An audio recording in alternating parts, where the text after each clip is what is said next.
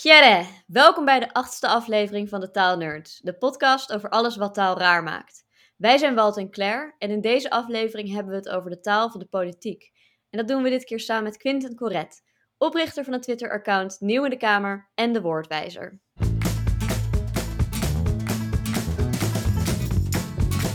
Hey Claire, hoe is het?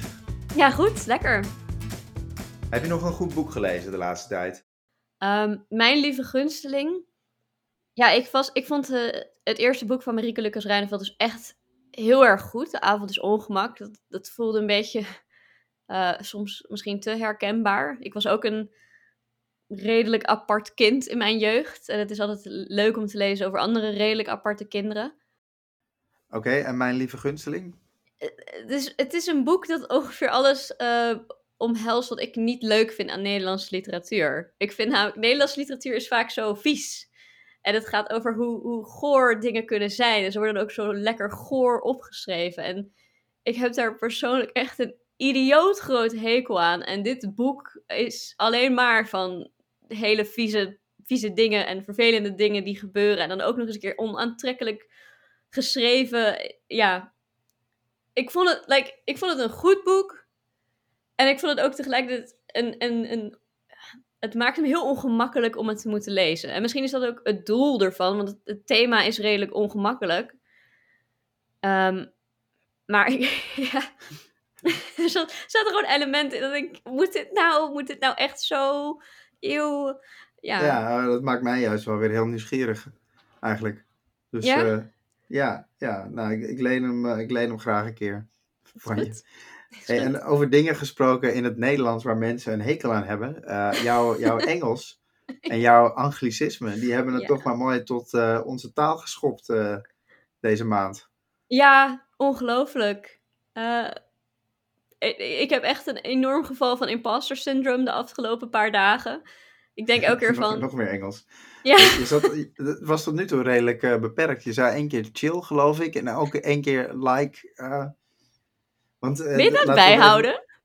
Ja, laten we dat gaan turven inderdaad. Dat is wel leuk. En dan uh, statistieken aan het eind van het seizoen. Uh, maar laten we het even uitleggen. De, in onze taal hebben ze het over taalpodcast. En mm -hmm. ja, er staan een aantal, staan een aantal hele, hele bekende tussen. Zoals de lettercast van Wim Daniels. Maar wij zijn ook gewoon maar mooi in dat, in dat rijtje met onze taalnerds. Ja. Wij richten ons duidelijk op twintigers, staat hier. Ik weet niet helemaal of dat zo is, maar ja, ik kan me wel voorstellen dat, dat, uh, dat het zo overkomt met al die, al die chills en, en likes.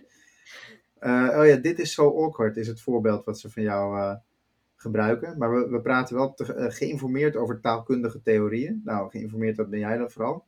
En dat, en dat erkennen ze ook. Ik, want er staat, Claire is afgestudeerd taalwetenschapper, terwijl Walt de rol speelt van ongediplomeerde enthousiasteling. Nou, dat, ja, ik weet niet of dat helemaal zo is. Ik bedoel, ja, ik heb inderdaad geen, uh, geen, geen letterkunde gestudeerd en ook niet iets wat erop lijkt. Ik heb wel degelijk een diploma, een masterdiploma zelfs, laat ik dat toch even, even benoemen. En ja, enthousiast, dat, dat verschilt ook wel eens per keer, toch? Ik bedoel, in onze feedback sessies is dat toch wel eens uh, aan de orde gekomen dat ik soms uh, toch net iets enthousiaster kan reageren. Maar nou ja, goed, nou. Vaak, ben ik ook wel, vaak ben ik ook wel echt oprecht enthousiast en en geïnteresseerd. Maar ja, dat, dat, komt, uh, dat komt niet altijd zo over. Oh ja, en wat ze dus ook schrijven is inderdaad al het Engels van jou. En uh, mijn oren van middelbare leeftijd tuiten soms van hun taalgebruik. Als ik paprika sta te hakken. En ja, ik moet zeggen, ik ben zelf nog niet van middelbare leeftijd. Maar jij hebt toch wel, uh, ja, je, gooit er behoorlijk wat Engels in af en toe. Tenminste, ik, ik vermoed dat dit vooral over jou gaat. Ik weet niet, hoe is het met mijn taalgebruik eigenlijk? Denk je dat haar oren daar ook of staan jouw oren wel eens te klapperen van mijn taalgebruik? Nee, eigenlijk niet. Maar je moet echt best wel je moeite doen, wil je mijn oren laten tuiten van, van taalgebruik. Je moet echt wel van hele goede huizen komen, zeg maar. Ja, ja maar Marieke Lucas Zijneveld is het dus wel een soort van uh, Ja. Ja. ja. ja.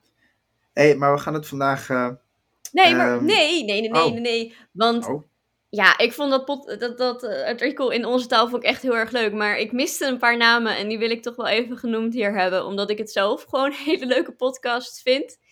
Oh um, ja, ehm, tuurlijk. Laten we ja, even wat, wat, uh, wat collega's in het zonnetje zetten. Ja. Nee, ja, je hebt een hele leuke podcast die heet Zeg.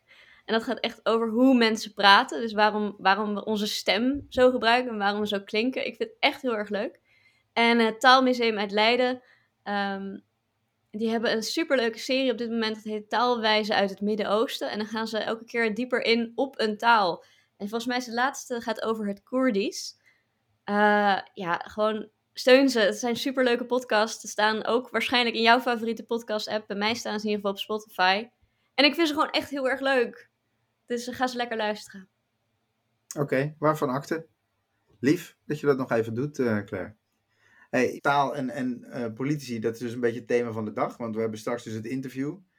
Maar ik zat ook een beetje te denken van... Los nog van wat partijen te zeggen hebben over taal in hun programma's. Want politici onderscheiden zich natuurlijk heel erg van elkaar door hun taalgebruik. En daar is ook heel uitgebreid onderzoek naar gedaan. Naar die verschillende stijlen. Als je bijvoorbeeld kijkt naar eh, Geert Wilders.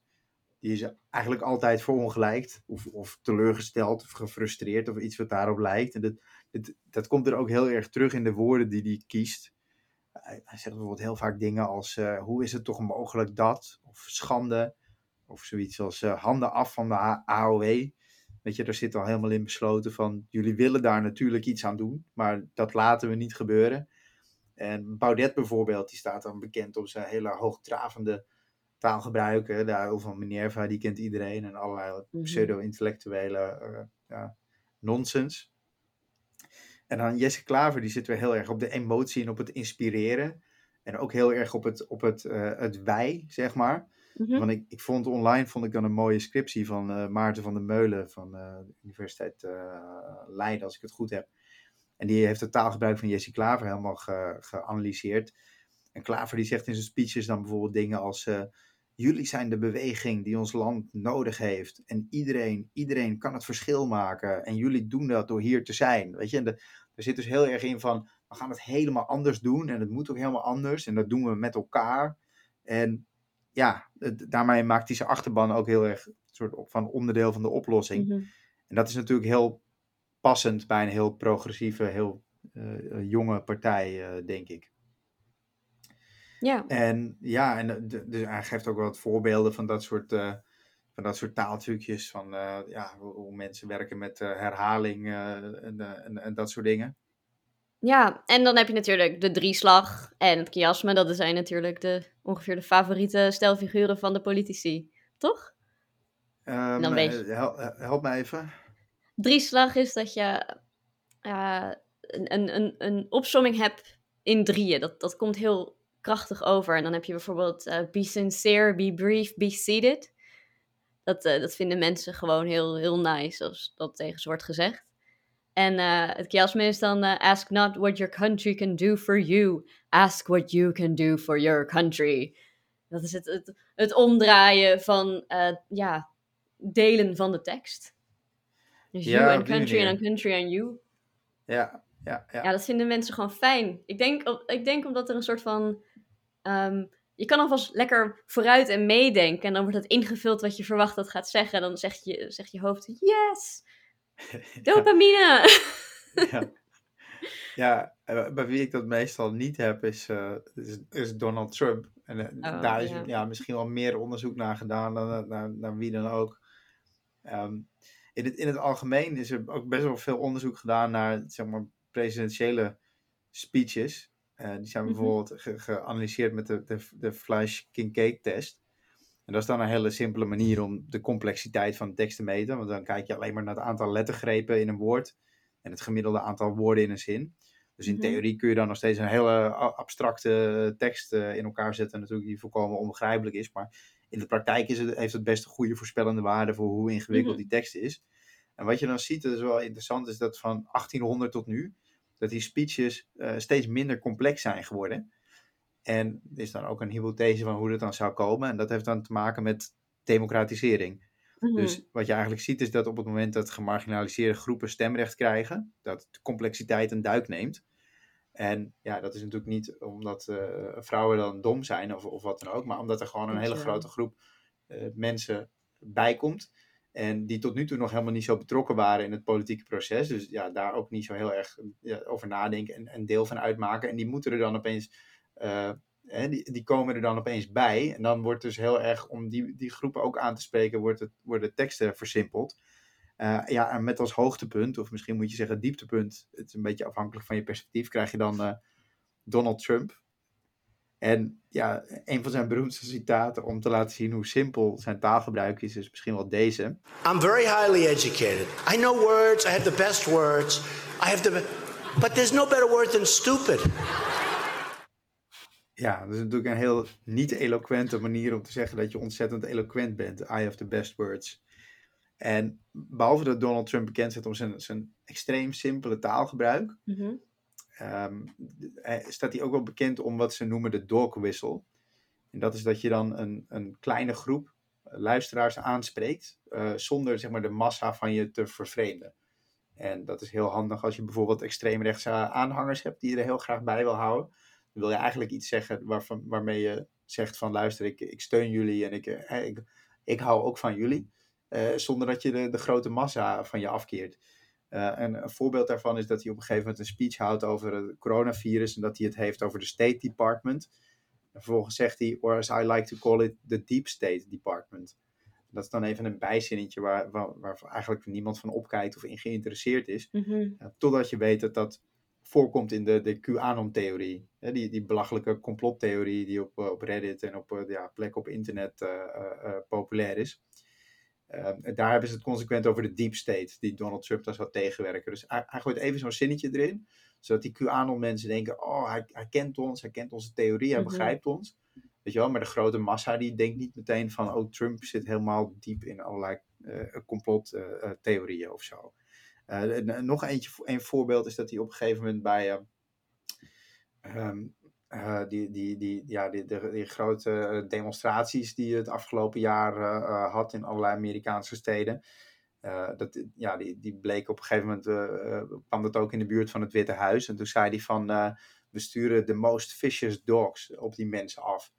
En ja, dat is dan heel erg iets in de Hmm. tijd van dat, dat ja, goed, witte mensen honden afstuurden op, op, op, op slaven bijvoorbeeld. En dat, dat is dan iets van, ja, je kan heel makkelijk ontkennen dat je er iets mee bedoelt. Maar mensen die, het, die, die daarin zitten en die zich daar aangesproken voelen, die denken van, oh ja, hij, hij zit op één lijn met mij eigenlijk. Dat is, dat is zo'n dolkwissel en dat is ook iets wat Donald Trump uh, heel erg doet. Ja, uh, het, het, probleem in het praten over dog whistles is dat zodra je zodra een dog whistle ontdekt is door de, de grote menigte, zeg maar, dan is het al volgens mij geen dog whistle meer. Want dan is de code gehackt. Dus er zijn altijd nieuwe dog whistles waar je gewoon helemaal niet van op de hoogte bent. En dat maakt het erover praten, vind ik altijd zo moeilijk. Omdat je moet iemand er dan van overtuigen dat er een soort van secret message is die dan iets betekent. Terwijl andere mensen zeggen van ja, dat ben je nu maar gewoon aan het verzinnen. Doe even normaal. Dat betekent dat helemaal niet. En dat, Ja, het- ja, het ik voel me soms ook wel, als je het hebt over dog whistles, heb ik altijd het idee van, oh zit, zit ik niet nu ook te diep in die conspiracies? Dat ik geloof dat het een dog whistle is, terwijl het geen dog whistle is.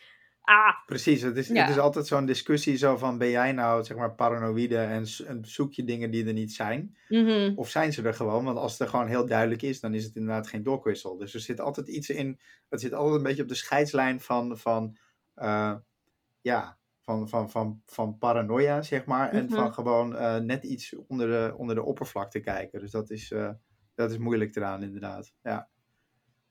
Ja. En eh, mag ik even gewoon op een heel ander spoor stappen? Gewoon eventjes heel erg. Omdat, Oh ja hoor, dat is inderdaad dat is een goede manier om een bruggetje te maken. Gewoon op. oh, geen spoor, bruggetje. Oh, nul bruggetjes. Geen bruggetje, gewoon, gewoon even een ander spoor. Nee, ja, ik, ik, ik wist dat we het gingen hebben over de taal van de politiek natuurlijk. En als ik denk over de taal van de politiek, dan denk ik misschien iets minder aan eh stelfiguren of, of dog whistles. Maar ik denk dan gewoon vooral aan, aan iets wat ik zelf in ieder geval de politieke passief noem.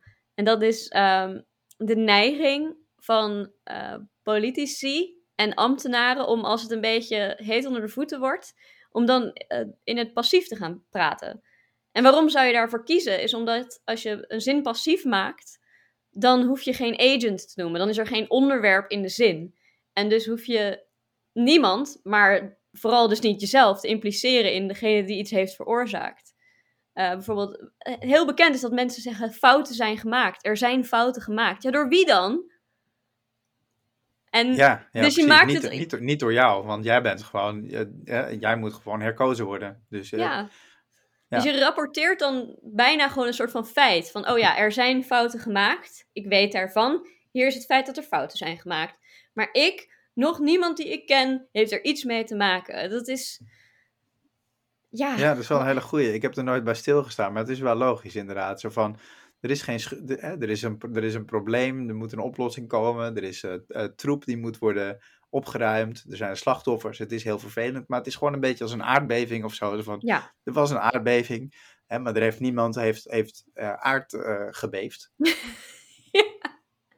Nee, ja. Niemand heeft aard Er was gewoon een aardbeving en ehm, ja, eh, dus er zijn fouten gemaakt met, met alle gevolgen van dien. Maar eh, ja, Dus nee, die, vind goeie ik, inderdaad. die vind ik altijd interessant om te volgen. En dan zeker als je bijvoorbeeld iets kijkt als, als die kindertoeslagaffaire eh hoorzittingen. Dan is het interessant om te kijken van hoe vaak wordt daar dan inderdaad die, die passief gebruikt. Ten opzichte van de actieve taalgebruik die je dan weer terugziet in de, de campagnes. Waar mensen echt wel zeggen van wij gaan dit doen. En wij gaan de wereld veranderen. Niet de wereld wordt veranderd. Ja, ja dan, dan ligt het inderdaad ook voor de hand. Dan is het ook wel eens interessant inderdaad om, om dan te vergelijken, om dan even te turven van eh, wat, zegt iemand in een eh campagne speech en, en hoe actief is een campagne speech en hoe passief is een, eh, een, ehm, ja, een, een, een, hoe noem je dat, een, eh, een, een verhoor in de, de Tweede Kamer, een minister die op het matje wordt, eh, wordt, geroept, wordt geroepen. En hoe die zich dan uit. Dus daar zou je een interessant verschil in kunnen zien, inderdaad. Oh, daar zou je een hele leuke paper over kunnen schrijven. Ik ga het niet doen. Misschien, misschien wel. Maar je zou er een hele interessante paper over kunnen schrijven. Misschien, eh, misschien Quinten, maar dat, dat zullen we hem straks even moeten vragen. Als hij taalkunde gaat studeren, zou hij dit heel goed kunnen doen. Ja, moeten we hem ook vragen of hij taalkunde gaat studeren. En ehm, zullen we het dan hebben over, als we het dan toch de hele tijd over de kindertoeslagenaffaire hebben. En eh, dat, wat we daarvan vinden. Het is een beetje de rode draad die door dit hele, hele verhaal loopt. Maar eh, de Rutte-doctrine. Als boord. Oh ja, wa- wat, was de Rutte, wat is de Rutte-doctrine ook alweer? Ja, de Rutte-doctrine is dat eh, sommige dingen liever niet vastgelegd moeten worden op papier. Ja, ja, dat moet gewoon in het hoofd zitten, want dan is er geen, eh, d- dan is Dan- er geen paper trail. Dan is er geen paper trail. En over paper trail gesproken. Ja, Nieuw in de Kamer, daar gaan we het vandaag over hebben. En over de woordkiezer. En dat zijn dingen waar je misschien nog nooit van hebt gehoord, maar je moet er wel van, je moet er wel van horen, want het is, eh, ja, het is top. Ik heb me er deze week ontzettend mee vermaakt. Het is, ja, ho- hoe leg je het uit? Het is een, een, een Twitter-account en die post woorden die eh, nieuw zijn uitgesproken in de Tweede Kamer. En dat wordt bijgehouden vanaf 1995. En je krijgt dan ieder woord, of in ieder geval ieder interessant woord, dat voor het eerst in, een, in, een, in de plenaire zaal is, eh, is, is gebruikt, wordt gedeeld op het Twitter-account. En dan krijg je dan ook meteen mooi een, een linkje bij, en een, eh, nou ja, zodat je de, de context hebt. En eh, nog mooier is dat er nu dus ook een, een woordkiezer eh, uit voort is gekomen. Dat is dus eigenlijk een soort, soort stemwijzer, hoewel het zich geen eh, stemwijzer wil noemen. Maar je kunt dan op basis van eh, of je die woorden tof vindt of niet, kun je bepalen, kun je een, een, een stemadvies op maat krijgen. Dat is, eh, dat is in de basis het idee. En ja, we hebben vandaag dus een bijzonder interview, want we hebben vandaag eh, Quinten Corret. Die is de, de uitvinder, de, de initiatiefnemer, de bedenker van, van Nieuw in de Kamer en van de woordkiezer. En ja, ik moet zeggen, eh Quinten, eh, welkom. Dank je. Ik, ik moet zeggen, ik ben, ik ben echt, echt heel veel zin in dit gesprek. Want ja, ik heb me echt enorm vermaakt. Van, als je alleen al kijkt van zo'n beetje de laatste twee weken, de woorden die je tegenkomt. Het is eh, testsamenleving, het is hamburgerpositie, het is Bermuda vierhoek.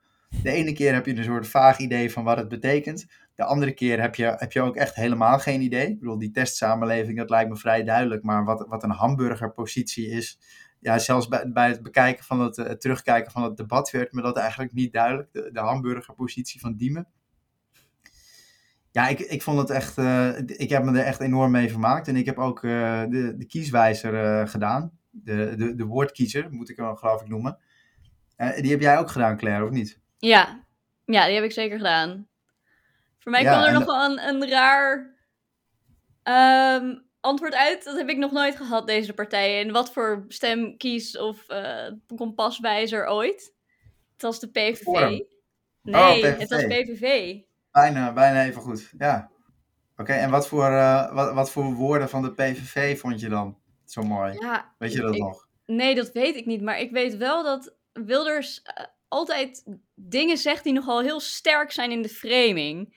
Bijvoorbeeld, ik moest gelijk denken aan kopvolle tax. Weet je, je weet precies wat het is. En je weet ook precies wat hij er gelijk over denkt. En eh, ik denk dat ik dat soort woorden gewoon heel erg leuk en interessant vind. Neologismen die gelijk zeggen waar ze op staan. En misschien is dat beter dan de hamburgerpositie. Dat is misschien nog niet helemaal duidelijk dan. Even voor de duidelijkheid, dan heb je het nu gewoon puur over de vorm. Want inhoudelijk vind je een woord eh, als kop voor de Nee. tax uiteraard verwerpelijk, geloof ja, ik. Hè? uiteraard. Dat we dat, dat, we dat even, even benoemd hebben. Voordat je al te enthousiast wordt over de kop voor de tax. Maar ik, het, het past een beetje bij het typerende taalgebruik van Wilders, denk ik. Van het, het, het, het verongelijkt zijn, het, het, het willen schoppen tegen de gevestigde orde. Maar ik moet eerlijk zeggen, als ik die woorden tegenkwam, want ik, ik kreeg dus ook een heel onverwacht stemadvies. De eerste keer kreeg ik het CDA. Wat, wat je ja, toch op de een of andere manier niet meteen associeert met, met taalfonds. Op de een of andere manier zou ik toch denken van het CDA is misschien relatief eh, saai, conservatief. Dus misschien ook conservatieve, conservatieve taal. Maar ja, daar zaten blijkbaar mooie vondsten tussen. En toen dacht ik, weet je wat, ik moet niet en nu gewoon ervan uitgaan dat ik qua taal bij het CDA pas. Ik moet hem nog een keer gaan doen. En toen werd het alleen nog maar erger, want toen kreeg ik dus echt Forum eh, eruit. en ja, en dat, dat was dus door woorden als, even kijken, want ik heb ze opgeschreven, groep stupiditeit. Ja, ik moest gewoon keihard lachen. Van, ik, ik, ik weet dus niet in welke context het gebruik is. Dat kan je op Twitter dus wel zien. Dat kon ik nu niet meteen achterhalen.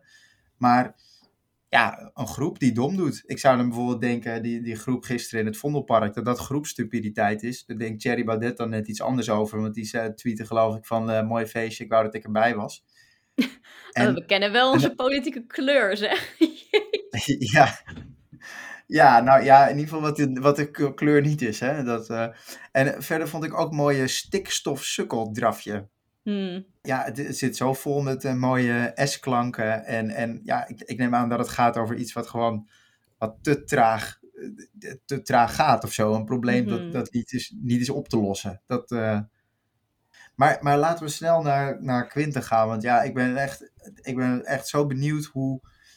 Ja, om eerst maar even te beginnen. Quinten, wie, wie ben je en, en wat doe je in het dagelijks leven? Ja, nou, eh, ik ben eh, Quinten. Ik eh, zit in mijn laatste jaar van mijn VWO. En nou ja, ik doe eigenlijk van alles en nog wat wat me interesseert. Ehm, ja, taal, techniek. Eigenlijk vooral nu ook nieuw in de Kamer, wat me toch wel toch iets nou ja, groter is geworden dan dat ik had bedacht toen ik het, nou ja, toen ik het er ooit mee begonnen was, zeg maar. Toen dacht ik van, dit is een dom ideetje waar ik twee dagen mee bezig ben. Zoals ik wel vaker doe. Maar uiteindelijk is het toch uitgegroeid naar iets wat toch wel groter is geworden dan dat. En daar ben ik wel Ja, en, en groter als in, als in eh, populairder, meer, meer tijd erin, Ja. meer eh, am- ambitieuzer. En, eh, want wanneer ben je begonnen met Nieuw in de Kamer? Ehm, vol- volgens mij juli vorig jaar. En toen zat ik, ja, ik weet nog, ik zat naar een debat te kijken. Ik weet niet precies meer waarover, maar ik zag dat ehm, Rob Jetten, die was de allereerste, dacht, eh, tenminste, ik zag dat hij het woord woke zei. Als in Hmm. wakker, maar dan in het Engels. Ja. Ehm, dus ik ben gaan googlen van, heeft iemand dat eigenlijk al eens eerder gezegd? Ik, ik had het nog nooit eerder gehoord. En daar bleek, nee, het was de eerste die dat zo had gezegd. Ik dacht van, ah, dat is best wel grappig eigenlijk. Hoe, hoe vaak gebeurt zoiets dat er voor het eerst iets gezegd wordt? Nou ja, dat heb ik eigenlijk... Dat, dit is, ben ik, je kan dat allemaal op zich... Alles in de Tweede Kamer, wat, alles wat in de Tweede Kamer wordt gezegd, dat schrijven ze netjes op. Dat doet de griffier, daar hebben ze mensen voor ingehuurd. Dus dat staat allemaal heel snel online. En dat kan je dus ook allemaal heel makkelijk doorzoeken. Dus toen heb ik een hele middag lang allemaal woorden die ik kon bedenken. Eh, kijken of mijn naam al eerder gezegd wordt en dat soort dingen. Dat is, dat is gewoon een beetje het, eh, Ja. het, het- type dat jij bent, zeg maar. Ik ben Ja. niet vervelend, maar er zouden misschien ook mensen zijn die dat dan, dan niet zijn gaan doen. Maar ja, ik, ik, ik bedoel, ik vind het echt super tof hoor. Dus, eh, Mhm. maar ja, zo, dus het, het begint dus met zo'n zo'n zaadje, dat woke. En het eindigt ermee dat je gewoon door al die documenten aan het zoeken bent van, van wordt, wordt mijn naam wel eens genoemd. Ja, ja. Het, ja. En dat, toen ben ik eigenlijk ook gewoon... Ik, want ik kende al een ander Twitter-account, die heet volgens mij de New, New York Times. Dat is exact nieuw in de Kamer, maar dan de New York Times. En sindsdien heeft iemand volgens mij mijn idee overgenomen en datzelfde voor de NOS gedaan. Die is ook heel leuk om te volgen. Volgens mij is dat Ah, iets van NOS zijn voor het eerst. Die zeg maar gewoon alle nieuwe woorden eh, gewoon op Twitter zet. En daar krijg je soms ook hele mooie eh, eh, woorden tussen. En die, ja, die, die zijn toen een beetje gekoppeld in mijn hoofd van... hey, Tweede Kamer en dit Twitter-account wat ik toen kende. En toen ben ik eigenlijk naar mijn vader gegaan. Die zei, heb je eigenlijk ooit eerder een Twitterbot gebouwd? Want ik had er ook nog geen, ervaring mee. En eh, hij zei nee. Maar toen zijn we wel met z'n tweeën de hele middag gaan kijken van hoe doe je zoiets? En hoe, kan je, hoe makkelijk kan je dit doorzoeken allemaal? Ja, ja, precies. Want ik zou daar denken van, nou nee, geen idee. Ik heb nog nooit een Twitterbot gebouwd en da- daar houdt het op. Maar eh, jij zag dat als aanleiding om dan die, die Twitterbot te gaan bouwen. Ja, En is dat, is dat, ehm, ja, is dat, is dat, is dat moeilijk? Hoe, hoe, hoe, hoe doe je dat? Waar, waar begin je? Waar, waar eindig je? Hoe, hoe werkt zoiets? Nou, je begint bij googlen hoe maak je een Twitterbot. Dat was voor mij het begin in ieder geval. En nou ja, het is eigenlijk niet zo heel erg ingewikkeld. Je maakt gewoon een normaal Twitter-account en dan kan je van Twitter een paar codes krijgen. En als je die codes in jouw, eh, in dit geval Python-code stopt, dan kan je opeens twitteren en allerlei andere dingen doen. Oké, Dus maar het, het viel uiteindelijk wel mee. explain it like I'm five. Ik, ik weet wat Python is, Mhm. maar daar houdt het mee op. Hoe, heb je dit, hoe, hoe zit het in elkaar? Als je dat mag delen. Ja, ja, zeker. Nou ja, het, het, zijn, het, zit, het, begint op zich, eh, begon het heel klein. Het was gewoon, je begint eerst met dat Twitter eh, binnenhalen en daar heeft Twitter gewoon iets voor gebouwd. Van dat jij makkelijk via code met Twitter kan interacteren. Dat hoef ik niet te maken, dat hebben zij al voor mij gedaan. Mhm. En dan moet je dus bedenken van, oké, je wil kijken, wat ik zoek is, ik typ in een zoekbalk van, hey, is dit woord al eerder gezegd? En dat zie ik dan, als er geen resultaat is, nou dan is het antwoord blijkbaar nee, en anders is het antwoord ja. Maar ja, ik ga dat niet allemaal handmatig lopen zoeken, want ik, ik spendeer hier al veel tijd aan, maar dat zou nog meer veel tijd kosten. Ehm, dus... Een paar mensenlevens, denk ik. Ja, eh, zeker. Want eh, ja, ik, dat heb ik ook even net opgezocht. Ja, dus in mijn dataset zitten nu iets van 165 miljoen woorden. Niet uniek, maar totaal. Zo. Dus ja, dat kan je niet in een mensenleven allemaal doorzoeken. Dus wat je dan. Wat ik dan eh, heb, eh, heb gedaan, is gewoon een, een code geschreven die eigenlijk precies hetzelfde doet als ik. Dus die gaat echt fysiek naar die website toe. Hij schrijft fysiek ook. Nou, ja, niet fysiek. De, de computer die schrijft dat voor me op, dat woord. En die ziet, hey, hier zijn geen resultaten. En dan gaat het door naar een volgende stap. Maar ja, wat ik al zei, ik ben met mijn vader toe gaan overleggen. En toen zijn we er eigenlijk uren mee bezig geweest die middag. Toen gingen we ook steeds meer dingen bedenken. Want ja, je hebt alleen een woord. Maar ja, je wil eigenlijk ook weten wie het gezegd heeft. Van welke partij die is. Tuurlijk. eh, in welke zin dat gezegd is. ja, context. De context. En, eh, eh, dat vond ik het leukst, dat we ook een clipje van het debat doen. Ja. Ja, want dat viel me ook op. Want het werkt dus inderdaad zo van... je ziet dan een, een, een tweet en dan staat er... even kijken of ik er een bij kan pakken. Dan staat er bijvoorbeeld... Gisteren werd in het parlement door Henk Krol... voor de eerste keer het woord verkiezingstoer plenair gebruikt. Nou, niet het mooiste voorbeeld. Er zitten, er zitten echt hilarische voorbeelden tussen. Maar goed, verkiezingstoer is voor het eerst gebruikt. En dan staat er een heel mooi plaatje van Henk Krol. En dan staat er... eh ja, mooi, mooi citaat weergegeven. Krol op markten tijdens een verkiezingstoer van de lijst Henk Krol en via brieven en mails, puntje, puntje, puntje. En dan is dus inderdaad het mooie dat als je dus doorklikt, eh, dat je dan meteen bij een, eh, een video komt van het debat. En als ik dan op play druk, dat ga ik nu even niet doen, want dan gaat het door de opname heen. Maar dan krijg je meteen het moment waarop eh, Henk Krol dat uitspreekt. En ja, ik moet zeggen dat af en toe heeft dat, is het resultaat echt hilarisch. Bijvoorbeeld een tijdje terug werd het woord... Waar is hij? Even kijken hoor. Oh ja, strontboudel werd voor het eerst gebruikt door PvdA Henk-Jan Nijboer. En dan denk je dus inderdaad van, eh, ja, wat is, wat is strontboudel? En dan klik je erop en dan blijkt het over de, de gaswinning in Groningen te gaan. En eh, over Groningers die, die nog steeds op hun geld zitten te wachten. En dan zegt hij dus zoiets als, eh, en ik parafraseer hoor, maar hij zegt dus zoiets als, ja, die Groningers, die denken ondertussen ook, dikke strontboudel is het ook eigenlijk. Ja. nou ja, die, Ja, nee, ik vond het echt, ik vind, dat is zo grappig. dat is Maar vooral voor- ontstaan uit de context, eh, uit het idee van dat je toch, dat het niet heel netjes is om zoveel politici uit hun context te halen. Want Mhm. bijvoorbeeld was ook een keer Wilders die, die eh, het had- ja, weet niet precies, over haatmails had. Volgens mij werd hij een, een kut homo genoemd of zo. Dus ja, dat was een nieuw woord. Maar je gaat niet zomaar op Twitter zetten dat hij kut homo heeft gezegd zonder de Nou ja, het, het, is wel, het, is wel, ik- het is wel iets, je kan ook zeggen, het is wel iets wat mensen misschien moeten weten. Hè? Daar kunnen ze ook weer een stem op baseren. Van, eh, Nou ja, dat is ook namelijk. vooral die context, dat is uiteindelijk een hele slimme zet geweest. Want wat Ja. lijkt, politici vinden het heel leuk om zichzelf te adverteren. Dus als zij voor het eerst een woord neer hebben gezet en de context is een mooi verkiezingsbelofte, zeg maar. Ja. Dan komt daar een retweet achter.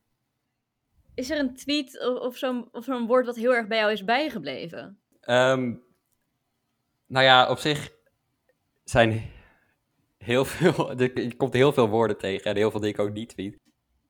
Nou, oh, dat, ja, die is nog niet getweet, dus dan geef ik al een soort Oeh, van sneak preview.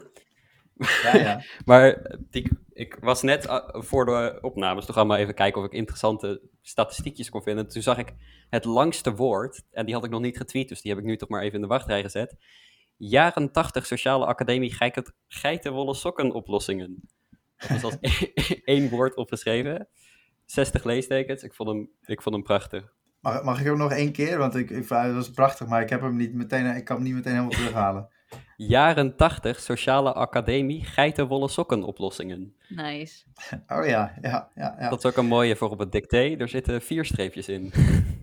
ja, ja, ja. ja mooi al die koppeltekens, lekker lang. En ook, en ook best wel weer, eh, ja, best, best wel duidelijk wat het betekent, toch? Bedoel, Ja, het is, nou ja, wat je net ook al zei, een, een PVV'er die iets kleurrijker is in zijn taalgebruik. eh.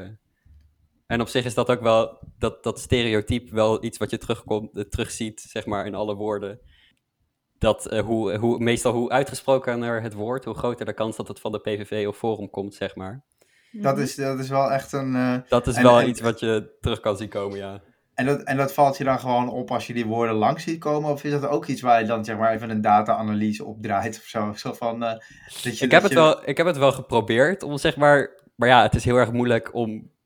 Hoe, hoe vraag je een computer hoe emotioneel, hoe. Ja, hoe, hoe zeg je dat? Hoe ophefferig het een woord is. Dat, dus dat, dat is niet zo makkelijk. Maar dat is vooral iets wat ik zie. En ook iets wat ik terugzie. Dat zijn altijd de woorden die het het best doen op Twitter. Waar het Mhm. meeste reacties op komen. Dat is zeg maar een betere indicatie. Ja, ja, ja.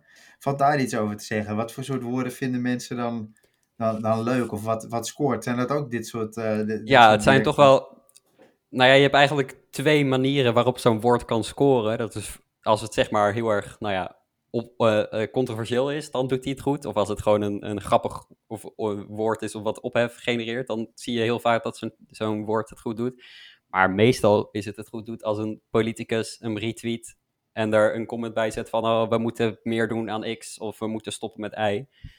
Dan zijn meestal als mensen het mee eens zijn, dan, vinden ze dat ook leuk. Dus het is eigenlijk meest, soms is het ook gewoon eigenlijk alleen maar een, ja, een politiek uithangbord.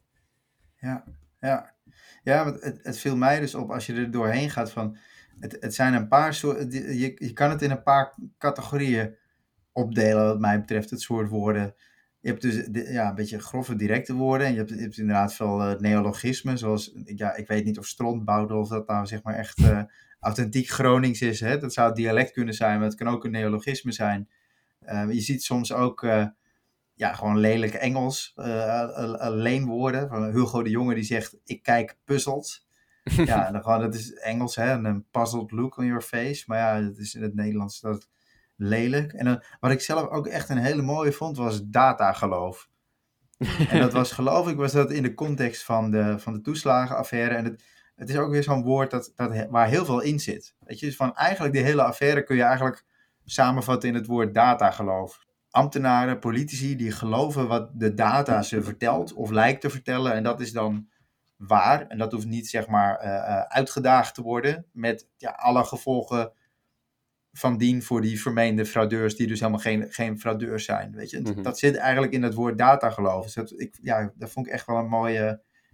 eh, Nou, dat is op zich, zeg maar, de, eh, ja, de, de politieke debatten of de maatschappelijke debatten van de dag, die zie je ook wel heel vaak terugkomen in dat soort in, eh, de nieuwe woorden. Dus als je een datageloof bij, terugziet, dan komt dat uit een debat van de toeslagenaffaire. Of, nou ja, we hebben heel veel coronacrisis-debatten gehad. Daar krijg je ook altijd hele mooie corona-woorden uit, zeg maar. We noemden al testsamenleving, museumplein, agressieveling. En ja, dat, dat blijft ook nog wel even, even doorgaan, eh, denk ik. ik, wat ik. Waar ik ook erg over na moest denken, was toen ik het woord fluitketel tegenkwam. Dat is, dat is zo'n normaal woord dat je dan denkt, echt, wordt dat, zeg, heeft dat, duurt het 26 jaar voordat iemand voor het eerst op het idee komt om een keer fluitketel. Het is bijna alsof je hem dan af kan strepen, weet je. Van, Ja, alsof dat nou ja, woord gewoon ook- zit te wachten. Van, Het was, volgens mij was dat afgelopen week of zo. Toen was voor het eerst Jeetje Mina. Jeetje Mina, dat, is, dat had, was nog nooit eerder gezegd. Dat, dat, dat Ja. vond ik echt een hele verbazende. ja, dat is ook on- ja, ongelooflijk inderdaad. En toen heb ik ook- Ja, Sinds 1995 wordt het allemaal digitaal bijgehouden. Daar was de Tweede Kamer best snel mee, want zoveel mensen zaten natuurlijk nog niet op het internet toen. Maar dat, dat- dan wordt het allemaal digitaal bijgehouden. Dus dat is echt maar echt betrouwbaar. En van daarvoor, want we debatteren al sinds 1815, ehm, is het alleen maar eh, met een typemachine of met de hand opgeschreven. En dat hebben ze wel allemaal gedigitaliseerd, maar dat is niet perfect. Maar ik heb het ook daarin opgezocht. Dus in die 200 jaar van data stond nog geen enkele keer Jeetje Mina. wat? Kan je niet geloven. Dat is echt, eh, Ja, dat, dat voelt Dus een beetje of de griffier- ja. die zijn altijd ietsje te aardig naar de politici en schrijven dat niet op. Of Hmm. het was echt nog niet eerder gezegd. Ongelooflijk. Ik ben, daar, ik ben daar echt stil van. Want dan ga je toch bijna denken. Alsof ze dat met elkaar hebben. Ja, alsof het een soort, afspraak is of zo, weet je wel. Van, eh, wonderlijk. En, en, ja, en fluitketel. Vond ik, fluitketel is eigenlijk wel logischer. Want dat is ook een heel normaal woord. Maar dan kan je inderdaad denken. Wanneer, in, in ieder geval sinds 1995, hè, wanneer is het nou nodig om het woord fluitketel uit te spreken? Want ja, tegenwoordig hebben we toch gewoon een waterkoker of zelfs een koeker. En dan, dan heb je dat ook niet nodig. Maar ik vond dat, eh, ik, ik, ik vond dat gek. En ja, je, je hebt dus je hebt de, de, rare neologismen. Je hebt de woorden die, een, beetje, die een beetje grof en direct zijn. Je hebt de woorden waarvan je denkt, hoe bestaat het dat dat nog niet eerder langs is gekomen? Even denken hoor. Wat, wat zijn nog, kun jij nog wat, wat op, opvallende, opvallende woorden noemen die je dan tegenkomt? Ehm, nou, er zijn ook. Ik denk dat je daar nog aan toe kan voegen woorden die misschien wel door een, een soort, hoe noem je dat? Een, een communicatieteam bedacht is en echt voor een campagne bedoeld is. Ik weet nog wel, de, de grootste graaiersverkiezing was iets van de Mm. SP. Nou, dat was ook een nieuw woord. En ehm, een ini-mini kruimelpensioentje. Dat was ook een. Het gaat veel over de pensioenen. Ja, Dat ja. is, dat is dat bedoeld om zeg maar ehm, een nieuwe term te introduceren. Of Ja, ja dat, is, dat is echt copywriting. Er, is gewoon, eh, er zijn mensen die zijn rond de tafel gaan zitten, brainstormen en vergaderen. En zeggen van dit slaat aan bij deze doelgroep. En dit eh, past helemaal bij onze kernwaarden. En Ja. nu moet jij de hele tijd gaan roepen, in die mini-pensioentje. En dan, eh, dan Nou kom je zeker voor, voor eh, de volgende termijn terug. eh beetje, Nou, er beetje wordt die- natuurlijk die- ook heel erg, zeker bij de, de, de normale speeches die ze in de Tweede Kamer gezegd, nagedacht over wat er gezegd wordt. Want dat wordt dan vervolgens ook overal op social media gedeeld. Ja. Maar ik heb wel één keer gehad, en dat, dat vind ik dan eigenlijk nog steeds heel bijzonder, dat gebeurt, dat er een politicus van tevoren in mijn DM's kwam vragen of dit woord al eerder gezegd was. Nee, dat Wat? was toch niet. En toen, een paar uur later, werd dat voor het eerst gezegd. Dat was toch echt wel echt heel Welk raar om mee te het? maken. En wie? Ehm, ik weet niet of ik wil zeggen wie het was, maar ik kan wel even opzoeken welk woord het was. Myriadis. Oh. Wat? Ja, M-Y-R-I-A-D-I-S-C-H. Myriadis. Het was een Ja. heel mysterieus woord. Dat moet Jerry zijn geweest. Myriad. Nee, het was niet Thierry Baudet. Het was eh, Ah. Jan Paternotte van de D66. En dat Ah, werd ja. toen eh, dezelfde dag nog eh, gezegd. Dat was heel bijzonder. Dus die vroeg, die vroeg dat aan jou. Maar dan, wat zou daar dan zo van. Dat hij wil, hij wil eigenlijk weten.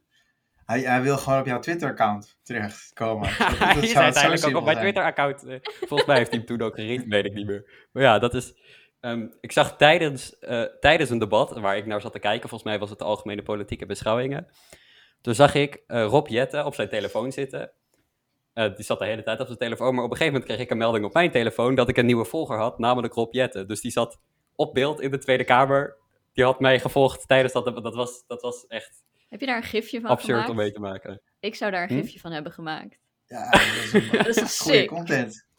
Ja, dat is echt Ik te heb, het, gek, ik heb het wel ergens opgeslagen volgens mij. Dat was inderdaad eh, echt En, en wat zijn nou eigenlijk, wat, wat, wat, wat voor, wat voor reacties krijg je? Heb je het idee, wat, wat, wat, wat gebeurt hiermee? Zijn er bijvoorbeeld, ik noem maar wat, journalisten of zo, die jouw account gebruiken om zeg maar te kunnen zeggen van, goh, dit is een vondst van, van Jan Paternotte, of dit is, eh, dit, dit is hoe de SGP zich uit. Bijvoorbeeld dat journalisten het gebruiken, of dat politici inderdaad zelf zeggen van, eh, goh, eh, nooit gedacht dat ik de eerste was om dit woord, of, of, of, of gewoon fans van, ja, mensen die...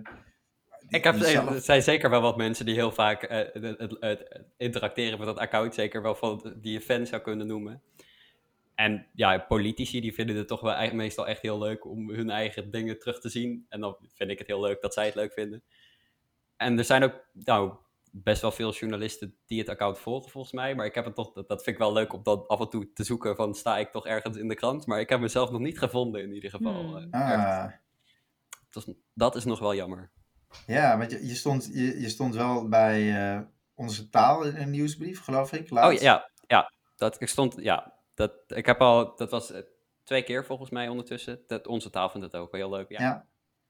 Ja, te gek. En dan, dan, dan zijn we natuurlijk ook heel benieuwd naar je, je, je stemwijzer. Je, je, die ik geloof ik eh, nadrukkelijk geen stemwijzer mag noemen. Hè? Want eh, ik moet je geloof Nou ja, ik weet het helemaal over het mogen, maar ik zag vooral al heel veel reacties binnenkomen van, oh, dit is toch niet hoe je moet bedenken. Dus ik heb van tevoren maar alvast gezegd, nee, dit is inderdaad niet hoe je moet bedenken op wie je gaat stemmen. Oh ja, ja. ja. Nee, ik, ik was ook niet echt van plan om, om nou ja, nu opeens CDA of FVD te gaan stemmen. Maar ik, ik vond het dus wel eh, tof.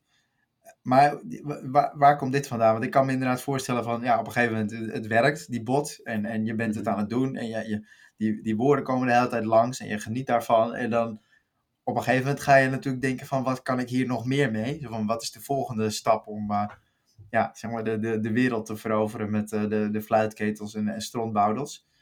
Ja, we zijn eigenlijk de hele tijd aan het bedenken van wat, wat ja, je hebt, je hebt zo'n grote dataset aan woorden, van de de 161 miljoen woorden, daar, daar moet je wel iets mee doen.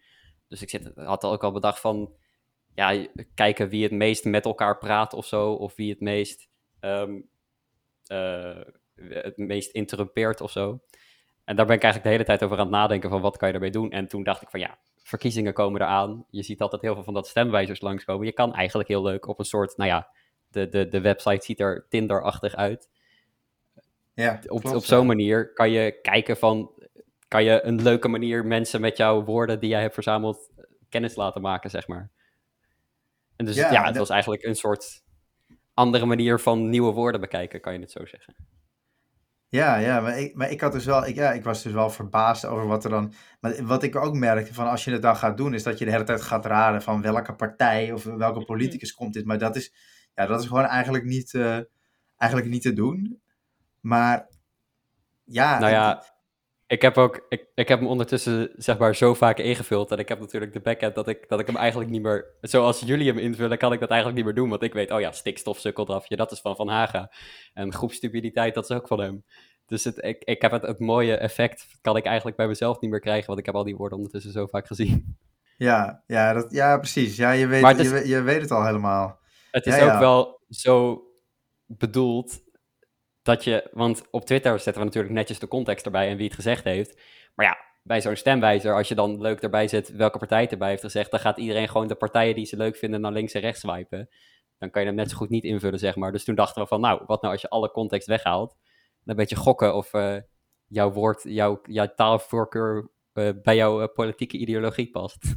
Ja, precies. Maar wa- wat je dan dus wel krijgt, is dat je gewoon het woord astrologie ziet. Dus dat je denkt, echt? Staat die ertussen? Waarom dan? En vervolgens denk je, wat vind ik eigenlijk woord, van het woord astrologie? En dan denk ik eerst van, nou, ik vind het eigenlijk wel mooi, mooie klanken en zo. En dan denk je van, oh, wacht even, astrologie, dat is toch, eh, ja, zeg maar, de, de, je hebt al- altijd de astronomie en astrologie. En dan moet je altijd even denken, wat is de goede? Eh, nee, de goede is astronomie en de, ja, de domme, met alle respect, is Nou. astrologie. En dat vind ik dan dus stom, dat woord. En dan zeg ik, ik vind het stom. En dan kom ik dus niet, en dan mag ik dus vervolgens niet op de ChristenUnie stemmen. Nou ja, het, het leuke, wat astrologie, als ik het, volgens mij was de context van astrologie van, eh, economie is de astrologie van de wetenschappen. Dus eigenlijk was het, in een negatieve connotatie bedoeld door die originele. Maar ja, dat zit niet in dat woord. En daardoor is het meestal. VVD-land is nog zo'n woord. Oh, VVD'ers die vinden dat woord vast wel heel leuk. Ja, dat is dus gezegd door Wilders, omdat hij boos was op het VVD-land. Ja. Ja, je, je gaat er Ja, zo het verschrikkelijk... best wel eh, moeilijk om in te vullen daardoor. Omdat je... Je moet een mening hebben over een woord ineens. Ja. kan op zoveel verschillende manieren een mening hebben. Like, vind ik dit een leuk neologisme? Ik ben uiteindelijk ben ik dat als mijn beweegreden gaan gebruiken. Van ik hou gewoon van neologismes, vind ik leuk. Dus die werden goed geswiped. En alle gewoon, like VVD-land, ja kom op, dat is niet creatief, is niet leuk, is niet nieuws. Dus dat vond ik dan niet leuk. Ja, kom ik niet bij de VVD uit. Maar dat is dus ook wel wat je zeg maar echt terug kan zien. Dat die. Wat voor soort woorden het, het zijn. Die neologismen, die zijn inderdaad meestal van de PVV. En de. de de, nou ja, saaiere woorden, zoals fluitketel, die worden dan meestal gezegd in een, in een soort, nou ja, hele, volgens mij is dat van Kees van der Staaij of zo, en die houdt juist heel erg van ehm, metaforen en verhalen. En dan komt zo'n fluitketel, want ja, dat is natuurlijk niet een woord wat normaal in de politiek gebruikt wordt, maar in zo'n metafoor komt dat dan wel weer terug. En ja, dat vind ik heel leuk om te zien, dat je eigenlijk toch wel ja, die soorten woorden terugziet in wie wat zegt. Ja, maar bijvoorbeeld zo'n woord als corona-cashje of zo, dan denk ik ook, ja, dat, dat is gewoon een SP-woord. Zo van een beetje lekker eh, kernachtig en dan van, eh, eh, in, de, in de trant van, van graaiers. Weet je wel? Mhm. En ook een, een woord Maar als... eh, dat ja, voelt dus voor mij ook wel weer een beetje aan als zo'n woord waar van tevoren heel goed over nagedacht is. Corona-cashje. Precies, Mhm. ja, ja, dat denk ik ook. Ja, ja. Nou ja, en zo'n woord als poeierde, dat vind ik dan ook wel leuk. Van eh, de minister poeierde dit voorstel af. Normaal gesproken poeier je volgens mij gewoon alleen maar mensen af. Maar goed, eh, je kunt ook een voorstel... eh, maar ja, dat is een beetje grof en een beetje direct. En dat is dan niet van Wilders, maar wel van Fleur Agema. Dus dat, ja, dat komt dan aardig, komt dan aardig in de buurt. Maar ik ben in mijn, ja, ik ben in mijn taalgebruik dus een... welke, welke partij kwam er bij jou eigenlijk uit, Quinten? Als jij Ja, gewoon de, de allereerste keer dat je het bloedserieus hebt Ja, de allereerste keer dat ik hem had ingevuld, kwam er volgens mij de SGP uit. Maar dat was Oh, omdat ja. ik inderdaad toch wel in de strategie van fluitketel astrologie zat, denk ik. Ja, ja. Hey, maar je bent niet van plan om, om daadwerkelijk te gaan stemmen op de SGP? Of... Nou, ik, ik mag nog überhaupt niet stemmen, want ik, zit, eh, ik ben Oh, pas ja. 16. Jij Dat bent is pas waar. 16. Ben jij Ja, pas zeker. 16, Quinten? Maar Ja. Dat- hoe, hoe kan dat nou? Want je, je, zat, je zat toch in 6 VWO? Dat klopt, ik heb één klas overgeslagen. Oh, oké. ja, op zich zou me dat dan weer niet moeten verbazen natuurlijk. Maar jij bent 16, hè? En je, je, je bent Ja. deze, die, deze eh, bot gaan bouwen toen je 15 of 14 was. Nou, eh 15 was ik dan, ja. Ongelooflijk, hè? Ja, nou ja, dat, dat krijg ik op zich ook wel vaak van om me heen te horen. Dat ik, waarom ben je met politiek bezig als je eigenlijk nog helemaal geen 18 bent? Nou, Ja, daar hebben ze op zich een goed- vroeg genoeg beginnen met politiek geïnteresseerd zijn. Het heeft nogal wat invloed op je leven. Ik, ik, ja, ik vind het ook, ja, het is vooral vind ik ook heel, mede door die taal, vind ik het ook gewoon heel leuk om te kijken. Omdat er, ja, hoe dat allemaal gaat eh, daaraan toe en hoe ze die aanvallen die af en toe toch wel eh, voorbij komen, ja, dat is soms ook gewoon heel erg, dat je bijna de popcorn erbij pakt, zeg maar. Dus op Wat die ik- manier vind ik het ook gewoon heel interessant. Wat ik me dan wel afvraag, like, ben je into politiek geraakt vanwege de taal? Of ben je into taal vanwege de politiek geraakt? Goeie. Daar stel je een hele goede vraag. ik denk toch dat ik, dat ik inderdaad, omdat je, ik zat al wel op Twitter volgens mij, dat als je dan van die clipjes voorbij ziet komen, dat je denkt van die taal, van hoe ze, want dat vind ik op zich ook wel, eh, zeg maar, publiek spreken en zo, daar ben ik eigenlijk helemaal niet goed in, maar ik vind het wel leuk hoe je die taal kan gebruiken. Ik vind schrijven op die manier ook heel leuk. Dus ik, ja, ik denk wel dat ik toch wel eh, door taal de politiek leuk ben gaan vinden. Stel dat je wel zou mogen stemmen, like, zou ehm, de, de taalvaardigheid of de woorden waar iemand mee opkomt draven, zou dat invloed hebben op hoe jij zou stemmen? Maar zeker niet op de manier hoe die woordwijzer ingericht is, dat je eigenlijk helemaal de context niet hebt. Mhm. Ehm, ik, denk het toch, ik denk toch dat het uiteindelijk wel belangrijker is wat degene stemt dan wat degene zegt. Mhm. Dat is natuurlijk ook wel heel vaak. In een partij bijvoorbeeld iemand ehm, een betere spreker is. Zou, dat zou Ja, dat ik- dan dat- jouw dat stem trekken? Misschien wel, want ik vind het eigenlijk toch wel. het leukste als iemand gewoon echt een heel sterk betoog heeft. Dat vind ik dan toch wel het mooiste aan politiek. Dus misschien zou dat dan toch wel een stem, een stem waard zijn, zeg maar. En wie zou je dan het meest aanspreken?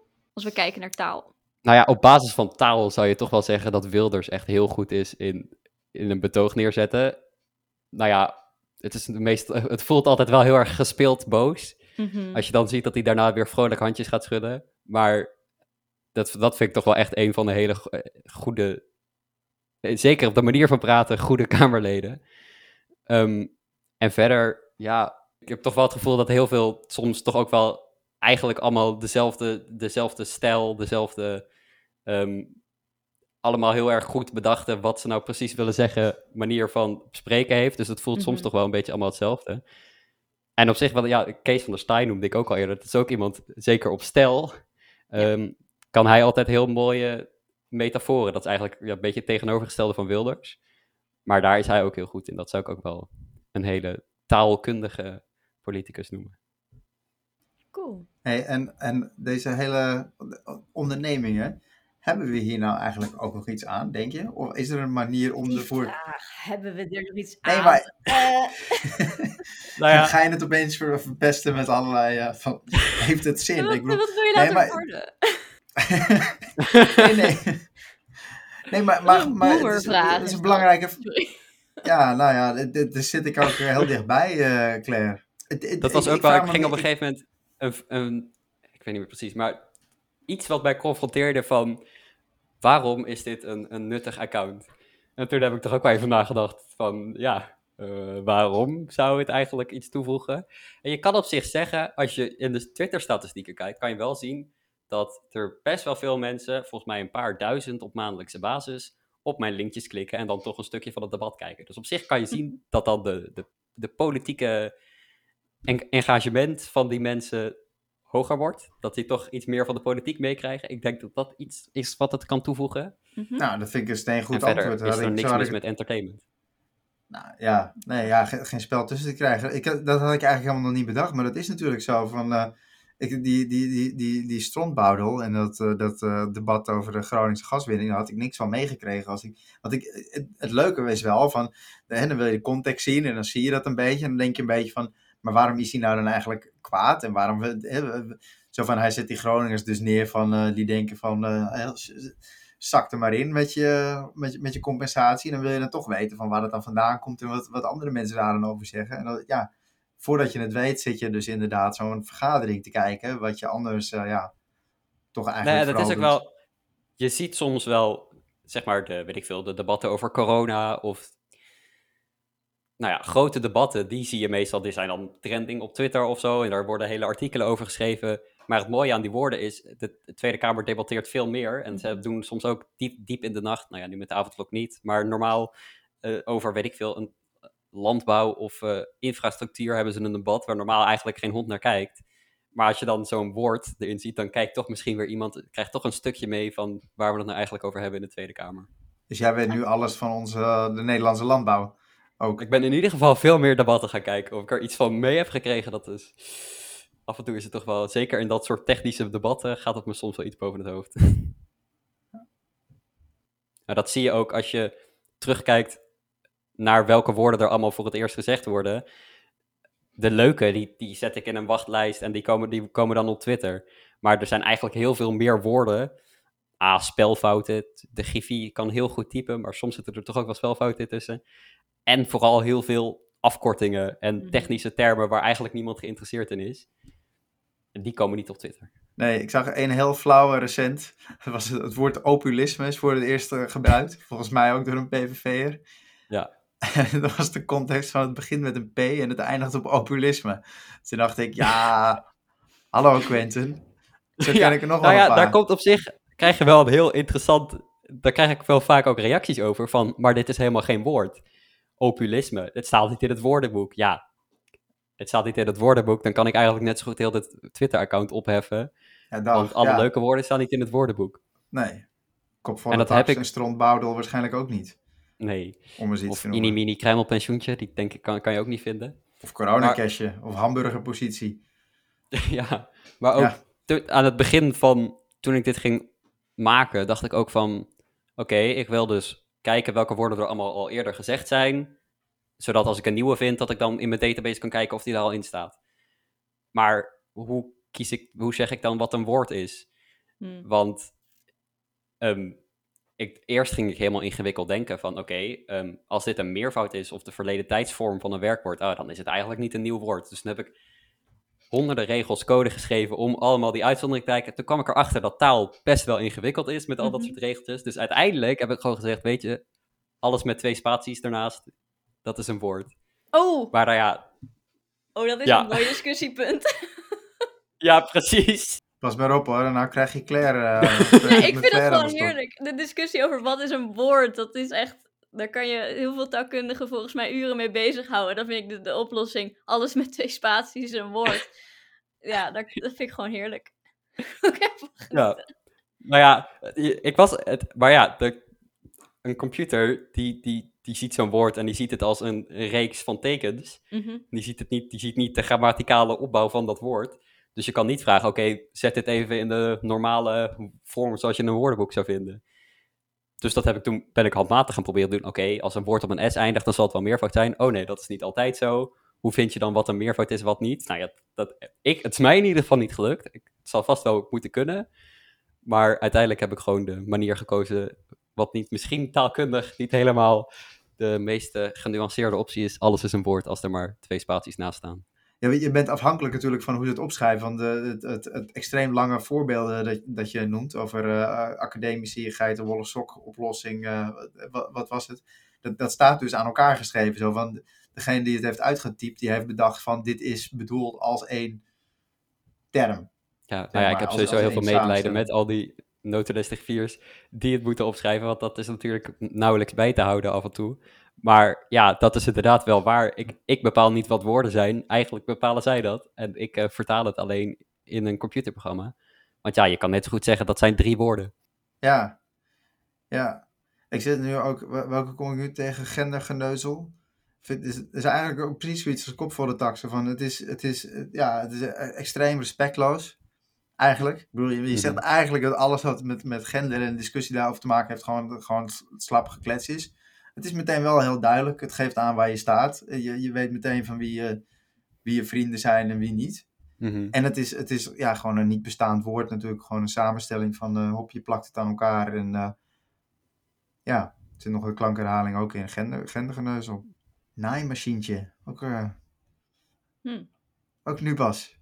Naaimachientje. Waarschijnlijk wel eerder naaimachine natuurlijk.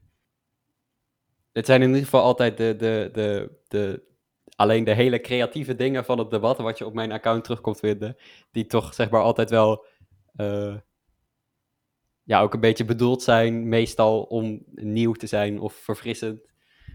Ehm, die je terug, die, dat zijn de woorden die je terugziet op het account. En ja, net zoals met woorden van gendergeneuzel, dat is zo gekozen om eh, polariserend, kan je het noemen, te zijn. Mhm. Ja. Ehm, en ja, daardoor krijg je misschien wel een heel vertekend eh, beeld van hoe debatten er in de Tweede Kamer aangaan als je alleen mijn account volgt. Ja, Quinten, echt super bedankt. Want ja, we zijn echt fan. En ik kan iedereen aanraden van ga vooral, ga de Twitter-account volgen. Je lacht je slap. En doe vooral ook die stemwijzer die je geen stemwijzer mag noemen. Die woordwijzer. En luister er, luister er niet naar. Op Ja. Twitter kan je het vinden op Nieuw in de Kamer. En je kan de woordwijzer kan je vinden op nieuwindekamer.nl slash woordwijzer. Dat is eh, waar je hem vindt. Top. Dankjewel. Ja, dat moeten onze luisteraars weten inderdaad. Ja, super bedankt. En wat, eh, hoe, hoe ziet de komende tijd er voor jou eigenlijk uit? Ga je nog iets, eh, ga je nog iets doen met de uitkomst van de woordwijzer? Of eh, heb, je nog, heb je nog andere plannen? Ja, ik ben wel van plan om op verkiezingsdag in ieder geval even een plaatje. Ik hou het, ik, de statistieken bij op wie eh, iedereen uitkomt. Dus ik ga ik nog even. eh, misschien een, weet ik veel, een peiling van als iedereen zich netjes aan mijn stemadvies heeft gehouden, wordt dit de uitslag van vanavond. Leuk. Ik kan je al Ja, vertellen dat het niet een heel representatieve uitslag is. Nee, maar je kunt dus wel, je kunt dus wel zeggen, als, als genoeg mensen dat invullen, kun je toch een redelijk, eh, denk ik dan, be- betrouwbare beeld schetsen van dit is in ieder geval qua taal is dit de populairste partij. Ja, dus eigenlijk, als je, als je een taalnerd bent, Hè? Dat is toch, toch de, de partij die daar, dan, die daar uitkomt. Dat is dan eigenlijk de, de partij toch waar je misschien een beetje op zou uh, moeten Ja. stemmen. Als je al je andere normen en waarden en, eh, en voorkeuren gewoon volledig eh, achterwege laat. Nou, we zijn heel benieuwd. We zien dat overzicht zien we heel graag tegemoet. We blijven je volgen op Twitter. Ik ga voor de grap eh, nog een paar keer die woordwijzer eh, invullen. En ik, eh, ik, ik raad iedereen dus aan om hetzelfde te doen. En ja, ontzettend bedankt dat je hier was, eh, Quinten. Vind je ons nou cool? Dan kun je ons nu ook steunen. Dat doe je via petje af slash taalnerds. Je kunt dan een kleine donatie doen en zo zorg je ervoor dat we ook weer een volgende aflevering kunnen maken. Daarnaast kun je ons natuurlijk gewoon ook altijd vinden op Twitter en Instagram. En heb je een taalvraag of suggestie, hit us up via taalnerds@gmail.com.